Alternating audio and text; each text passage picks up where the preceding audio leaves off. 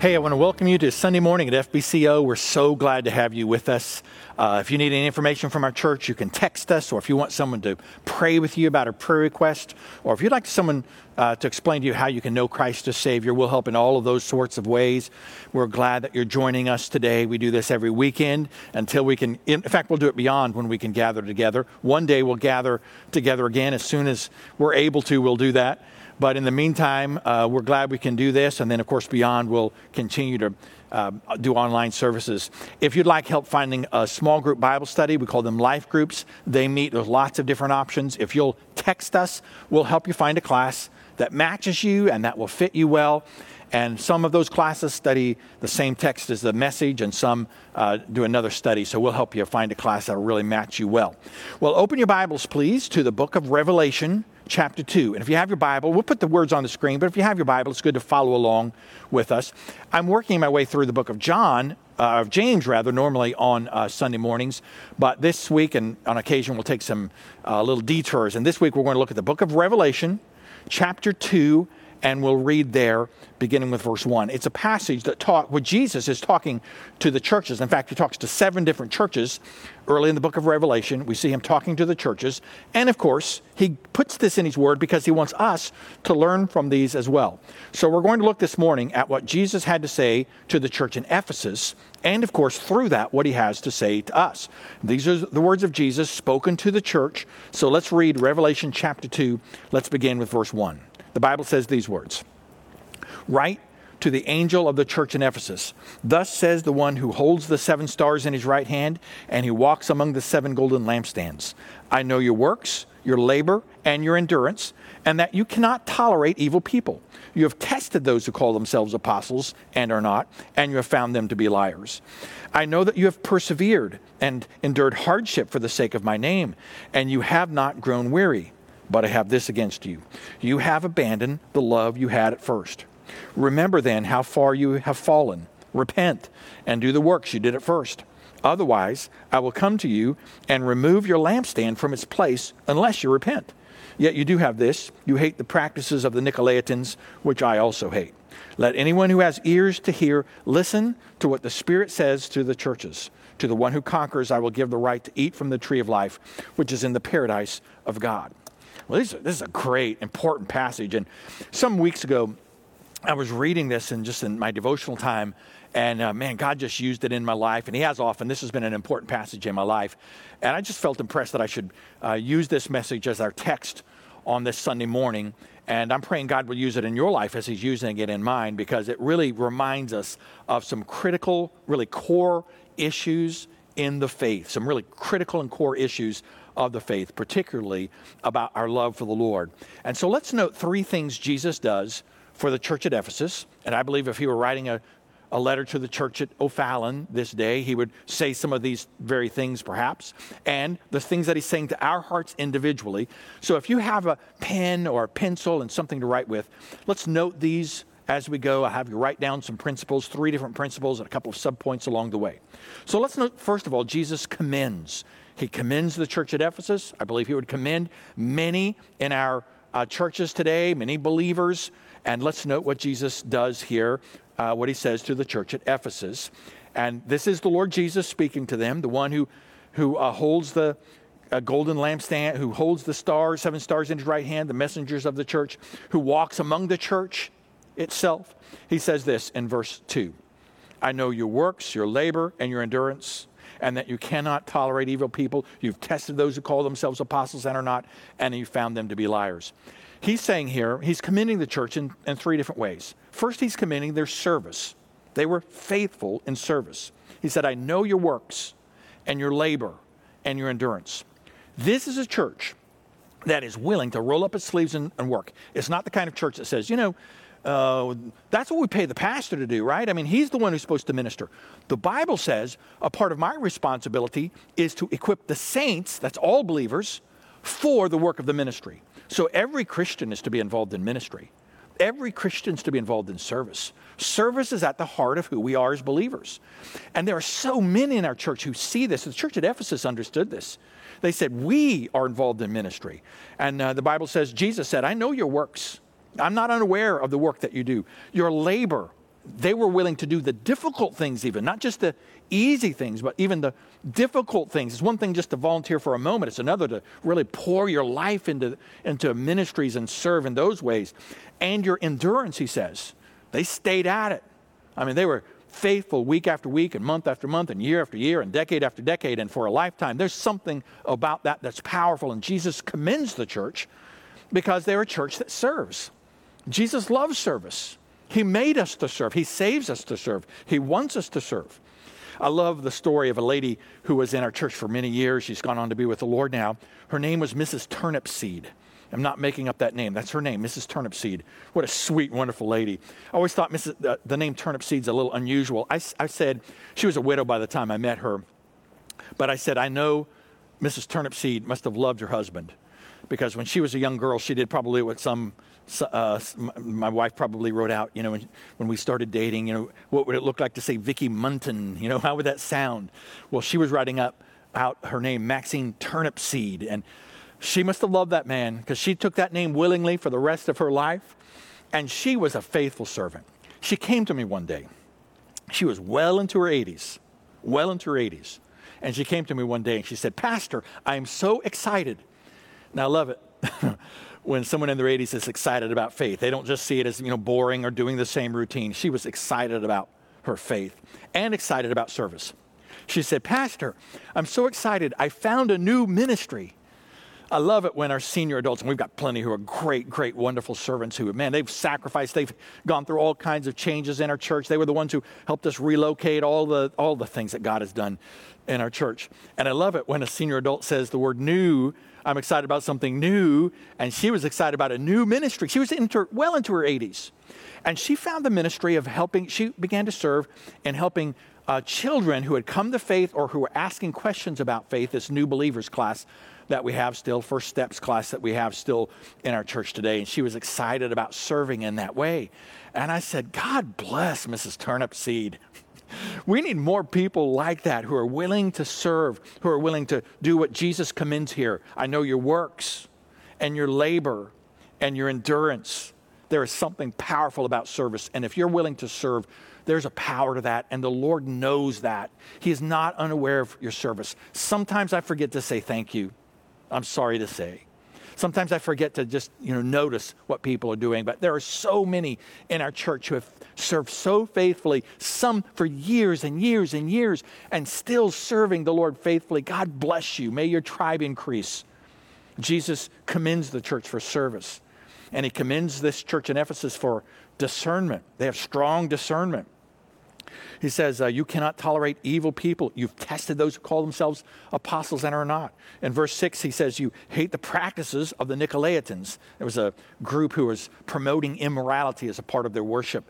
And, and they, they had discernment. They recognized the difference between right and wrong and good and bad in a day, in a generation, in our own day, when people have lost sight of what's good and what's bad, what's right and what's wrong, when people say everything just Whatever feels good, do it. We need discernment. We need to recognize what's good and what's bad, what's right and what's wrong. And of course, the Lord commends discernment, the ability to know His Word. We want to know what God says, what God, not just what our culture says, but what does God say? We want to apply God's Word to the day in which we live to show them the truth of who God is and what He wants, and to live out that faith and to have discernment to know God's Word. It's one of the reasons why we study the Bible in life groups. It's one of the reasons why we open the Bible in our worship services. It's one of the reasons why we emphasize being a Bible based church because we want discernment. We want to know what God has to say, not just what is popular or what the culture has to say, but what does God have to say. And this was a church, the church at Ephesus was into the word. They knew what God had to say and they showed great discernment and Jesus commended them for that.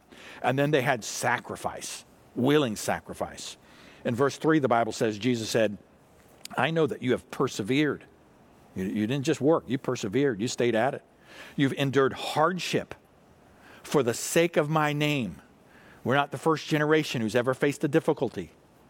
These, this generation, these days, are not the only days that have been difficult. Many people throughout history have faced difficulties. In fact, many Christians, even in our own day, not so much in our uh, proximity, but in throughout the world have faced great, great persecution for faith. And Jesus knows their perseverance. And he knows they've endured hardship. And many of you have sacrificed for the cause of Christ. You've been faithful to God. He says you've endured hardship for the sake of my name, not just doing it because it's something you do, but because you want to glorify the Lord. What we do ought to be to glorify the Lord. All that we do ought to be to glorify the Lord. And, and the Bible says, and you have not grown weary. I mean, they didn't, they didn't just sacrifice a while and just get tired. I mean, they stayed faithful to God through the most difficult times. And even in difficult times, some of you are facing some financial difficulties. And I want to ask you to stay faithful to the Lord. Some of you have faced um, maybe some medical problems and issues. Man, stay faithful to the Lord. Maybe you've had some relationship problems living in this broken, fallen world. You've had all the problems that come with living in a broken world. And there is something powerful about enduring and persevering and doing it for the glory of God. There is a power to that. And Jesus knows these things. He is not unaware. And he commends the church at Ephesus.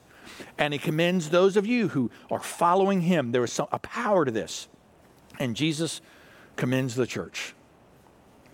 Now, I want you to see a second principle. Just write this in your notes, if you would, please. Not only does Jesus com- commend, but Jesus condemns. Jesus condemns. So go with me to verse 4 the Lord, right on the heels of saying all the great things the church at Ephesus has done, he says, But I have this against you. those are shocking words. How could Jesus say to the church at Ephesus, I have something against you, when he just talked about their service and their discernment and their sacrifice? Because we would say, well, that's a great church. They're active, they love the church, formed by the Lord Jesus. They care about it. In a generation that tends to not care about the church, they, I mean, they care about it. They, they're faithful. They serve. They find ways to minister. They have discernment. They know right from wrong. They've, done, they've been involved in Bible studies. They've sacrificed for the cause of Christ. They've tried to glorify the Lord through their giving, through their activity. Through, I mean, this is, we would say this is a great church. And in many ways, there's so many wonderful things about the church at Ephesus. Jesus commends them. But then he says, I have this against you. Well, what in the world could he have against a church like this? Here it is in verse 4. But I have this against you. You have abandoned the love you had at first. He's saying, Church, at Ephesus, listen, I know you're still serving, and you're, you still have discernment, and you're still sacrificing. But there was a time when your love for me was deeper than it is now. There was a time when the core of your service was love, not just not just because that's what you've always done, but because you loved me. When your discernment, your love for the word was not just because that's what you did or because that was your heritage, but because of your deep love. There was a time when your sacrifice came not, not uh, grudgingly, but out of a loving heart because you loved me so deeply and you loved what I had done for you. And in response, you loved me. You loved the grace I had given you and you loved me in response. And you have, you have abandoned, he said, the love you had at first. There was a time when you loved me more than you love me now. We use the word backslidden to describe this. There was a time when you loved me more than you love me now. I wonder if there are any of you watching this who you could say that. There was a time when I loved the Lord more. Maybe you're still faithful. Maybe you're still active. Maybe. Let me tell you a story. Years ago, we've been at uh, here at O'Fallon for it'll be 25 years this summer, but for 10 years I was a pastor in Texas during my seminary years at First Baptist Church of Corinth, Texas. We had a wonderful ministry there. Still have dear friends who are there. Uh, during that time, a part of that time, my wife and I lived next door to a couple named Carl and Louise. They have long, long ago gone on to be with the Lord. But well, we loved them. They were a wonderful couple in our church. They loved us. They supported us. They encouraged us. They were good to us. They were good to our kids. Carl had a big garden and he would always give us food. We had so little and he would just provide food for our growing family. We were so thankful for that. We were right next door neighbors. Every time we saw them, they were friendly to us. They loved us. But they could not seem to get along with each other. They'd been married for 60 plus years by the time uh, the story comes along, but they just could not seem to get along with each other. I noticed when I came, the my first Sunday at Corinth, we were 19 people in Sunday school that morning, 19 people. So you kind of know where people sit. And I couldn't help but notice in our small church building then that Carl always sat on my right hand side, preacher's right, and Louise always sat on the left hand side. and they never sat together. They came separately to church and they sat apart. Most of the married couples sat by each other. They did not. I couldn't help but notice over the years, especially being their neighbor, that they just couldn't seem to say a civil word to each other. Now, they were always invariably kind to us, but when they s- spoke to each other, there was shortness and anger and animosity just over and over. We saw it many times. It'd be so sweet to us, talking to our little kids, and then, you know, snap at each other about something. So, so Carl, by this time, we'd been their neighbors for a good long while, and Carl had had some illness, various in and out of the hospital, lots of just physical problems. And so one day I saw Louise in the yard, and I said, Louise, how is Carl doing? And she said this. She said, Well, I, I talked to him last week, and he seemed to be doing better. That took me aback. She, she said, I talked to him last week, and he seemed to be doing better. And I said, Oh, Louise, is he back in the hospital? She said, No, no, no. He's just back in the bedroom back there, back in his bedroom. She talked to him last week, and he seemed to be doing better. I found out uh, more of their story along the years. You know, they had separate bedrooms, they had separate television sets, they tended to eat their meals separately, um, sat separate places at church. They just couldn't get along very well. But that, that had not always been the case. She was, a, she was the daughter of a farmer, and Carl came to work for her father. And he saw the beautiful young farmer's daughter, and his heart was stirred, and he began to court her. He would come over and play checkers with her father, and he would often lose because he was more interested in uh, glances at young Louise. And she thought he was the most handsome thing and wonderful man. And they would just, they would go to church picnics and socials together and talk more and get to know each other more intimately. And they started to, he started to make his intentions known. And one day he asked her to be his wife. And she was so excited. And she said yes. And they got married before family and friends and then moved to Texas to start a life together. And now, 60 plus years later, well, I talked to him last week and he seemed to be doing better. And that is not unlike, that is not unlike many Christians who at one time there was a deep love for God. They came to Christ because they recognized how deeply the Lord loved them. And they responded to God's grace with, with gratitude and love. And they trusted Christ as Savior. And they they were so moved by the deep love of the Father. Grace meant something to them. They were stirred by the Word of God. They, they loved the things of God. And now they were still in church, but they just, well, I talked to him last week and he seemed to be doing okay. And there was a time when there was real connection and closeness with God, but slowly over time, almost imperceptibly, they drifted from the things of God. This happened to many Christians. And even to active Christians who serve, who have discernment, who have sacrificed, Jesus might say, Yet I have this against you. You've left your first love. You've abandoned the love you had at first. Might he not say to some of us who name the name of Christ, There was a time when you were closer to me. There was a time when your love for me was so much deeper.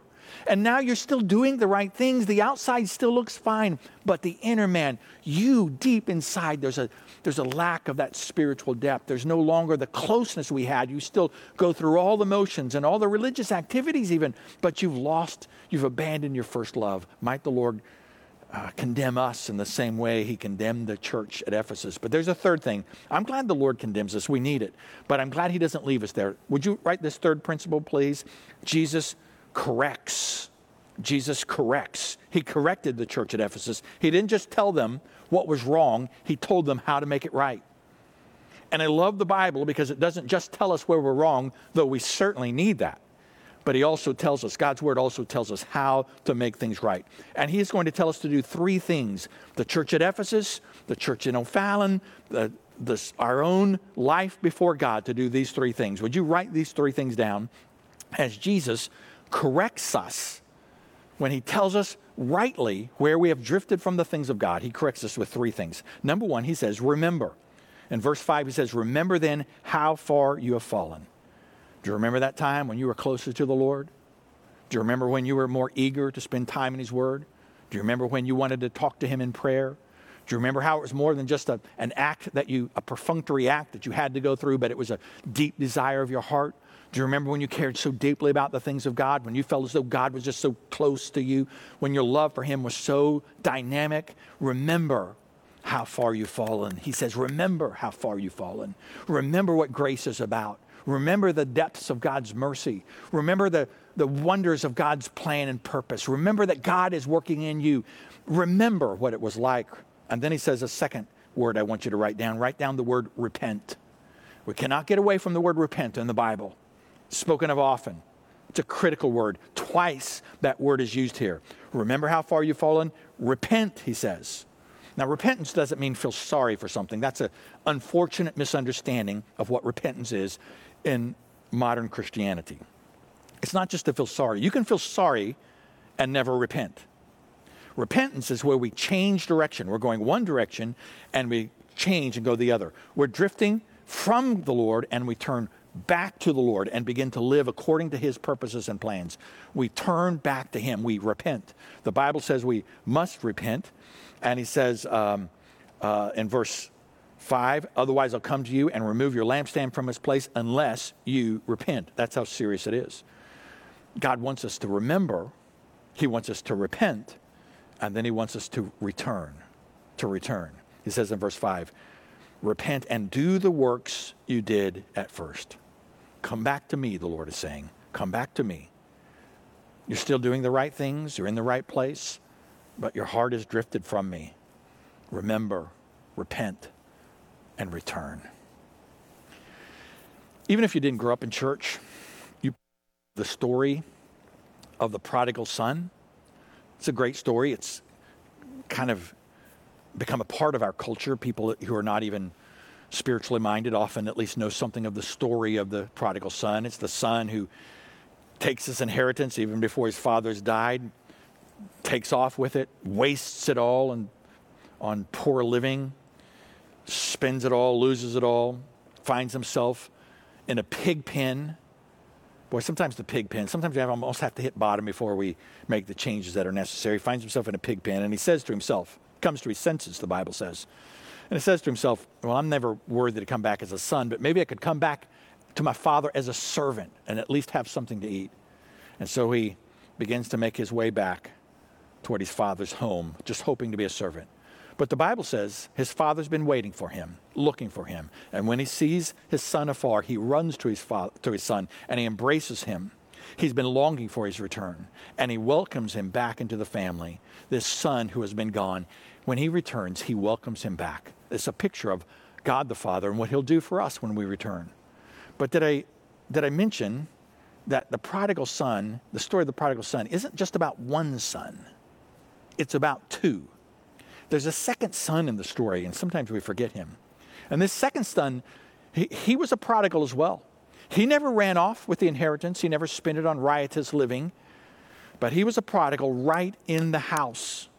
When his brother returned, there was no compassion. He didn't care about those who were lost. He didn't, he didn't care about the return of the sinner. No compassion in his heart and life, just anger and animosity and bitterness. Such a common story in American Christendom. And he, I suggest to you, was a prodigal as well. In the house. A prodigal in the house. And there are prodigals in our world who are far from the things of God, and the Lord convicts them and reminds them of His love for them. And when they come to faith, we ought to rejoice deeply.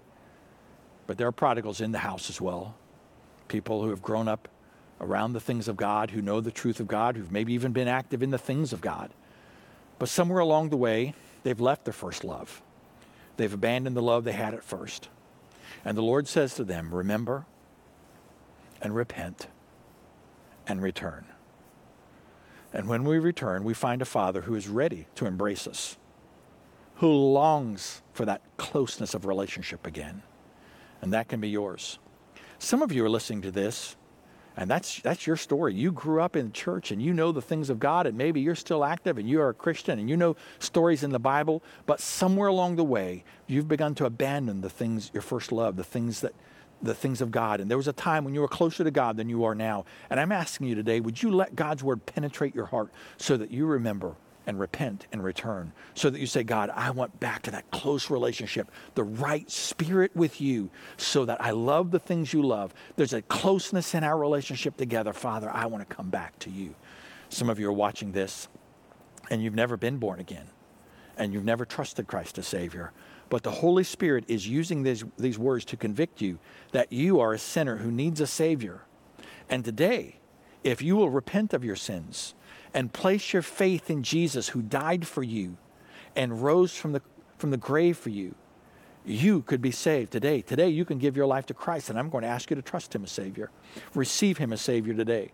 So, in a moment, we're going to pray. And if, if you would say, This is me, I, there was a time when I loved the Lord more than I love Him now, and I've abandoned that first love, but I want to get that right. Lord, I want, a, one day I'm going to stand before you in heaven I want this day, I want to get things right in my relationship with you so that I'm close to you and I'm returning to you with all of my heart. If you if you'd make that your prayer today, God will bless that.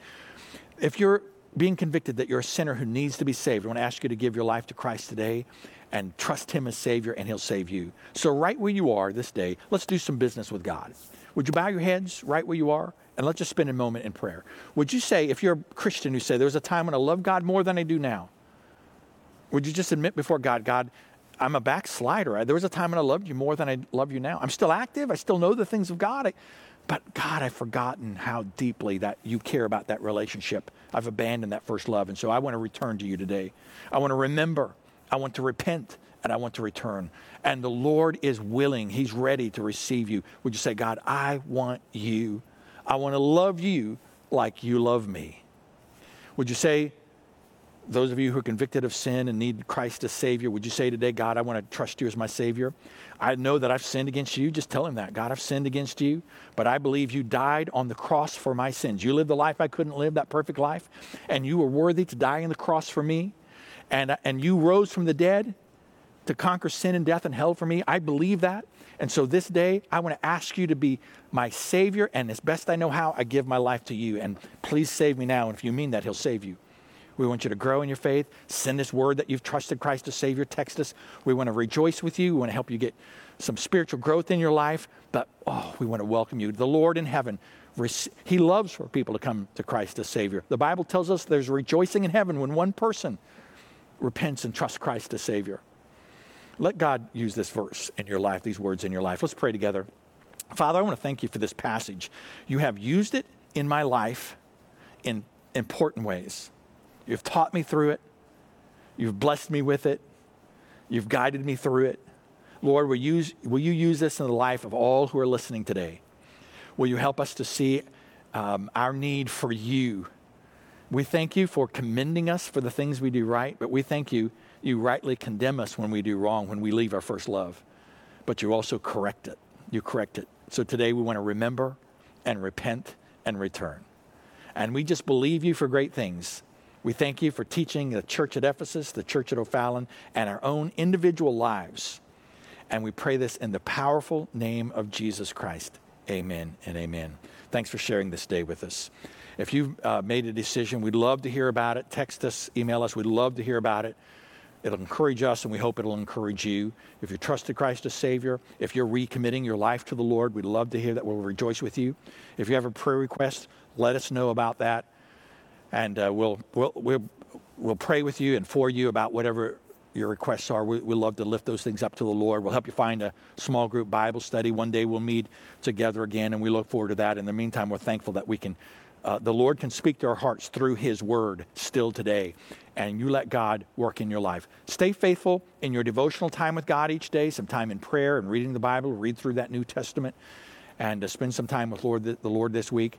And uh, we're, we're praying God will bless you as you follow Him. Thanks for sharing this Sunday morning with us at FBCO. God bless you. Have a great week. Follow the Lord fully in Jesus' name.